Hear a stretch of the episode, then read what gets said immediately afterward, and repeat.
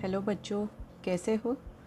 आज फिर मिलते हैं एक महात्मा गांधी जी की लाइफ स्टोरी के ऊपर एक दूसरे एपिसोड में साथ। स्टोरी का नाम है महात्मा गांधी की एक मीठी सजा। तो चलिए सुनते हैं। ये कहानी आज़ादी के समय की बात है, जब महात्मा गांधी साबरमती आश्रम में रह रहे थे। जैसा कि सभी जानते हैं, महात्मा गांधी समय और नियम पालन के सच्चे समर्थक थे। उनके आचरण में समय का पालन करना शामिल था। वह किसी भी बैठक या समारोह में शामिल होने के समय से पूर्व ही पहुँचा करते थे। गांधी जी नहीं चाहते थे कि उनके कारण किसी अन्य व्यक्ति को परेशानी और कोई समस्या का सामना करना पड़े। महात्मा गांधी व्यर्थ और फिजुल खर्ची के भी घोर विरोधी थे। कई बार उनके स्वागत सत्कार में जब कार्यकर्ता दिखावे के लिए खर्च करते थे तो वह उनको धन को व्यर्थ में गंवाने की बात कहकर उनसे आगे ध्यान रखने की बात किया करते थे। महात्मा गांधी, जैसा कि आप जानते हैं, वह सत्य, अहिंसा और भाईचारे की प्रबल समर्थक थे। उन्होंने कई अनेक उदाहरण पेश किए, जो समाज में आज भी सुनने सुनाने को मिलते हैं।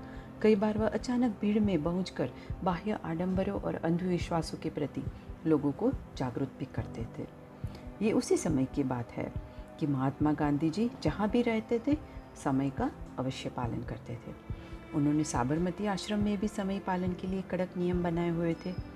सभी कार्य समय के अनुरूप होना चाहिए, ऐसी व्यवस्था की गई थी। भोजन के समय में दो बार घंटी बजाने का प्रावधान था। अगर कोई दो घंटी बजाने के बाद भी भोजन स्थल पर उपस्थित नहीं होता था तो उन्हें पंक्ति के उठने तक खड़े होने की प्रतीक्षा करनी पड़ती थी। एक दिन महात्मा गांधी किसी आवश्यक कार्य में व्यस्त थे। भोजन का समय हो चुका था, प्रथम घंटी और फिर द्वितीय घंटी बज चुकी थी, किंतु महात्मा गांधी भोजन स्थल तक नहीं पहुँच पाए थे। जैसे ही वह भोजन स्थल तक पहुँचे उससे पूर्व ही पंक्ति भोजन के लिए एक बैठ चुकी थी। महात्मा गांधी को आता देख एक कार्यकर्ता ने उनकी पंक्ति में बैठने की व्यवस्था करनी।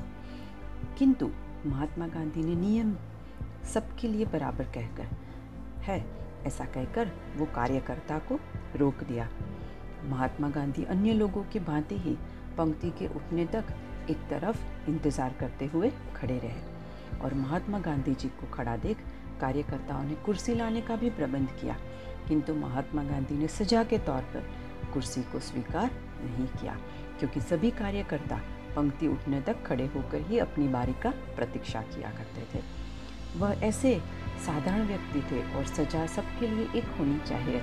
इसलिए उन्होंने एक साधारण कार्यकर्ता की भांति अपनी सजा को स्वतः काटा ऐसा देखकर सभी कार्यकर्ता महात्मा गांधी से और अधिक प्रेरित हो गए और जब कभी भी वो देरी करते थे तो उन्हें अपनी देरी पे या तो उन्हें अपनी आदत पे शर्म आने लगती है। तो बच्चों, महात्मा गांधी की यही जीवन से हमें यही सीख मिलती है। कि हमें हर एक चीज़ के लिए, एक कार्य के लिए सबन से प्रबंधित होना चाहिए। हम जैसे कहीं पे जाते हैं तो कई बार बहुत लेट पहुँचते हैं और उसमें सबका कार्य बिगड़ जाता है। तो ऐसा हमें बिल्कुल नहीं करना चाहिए। तो चलो बच्चों, फिर कल मिलते हैं एक नई कहानी के साथ। तब तक के लिए सबको good bye, good night and do take care of yourself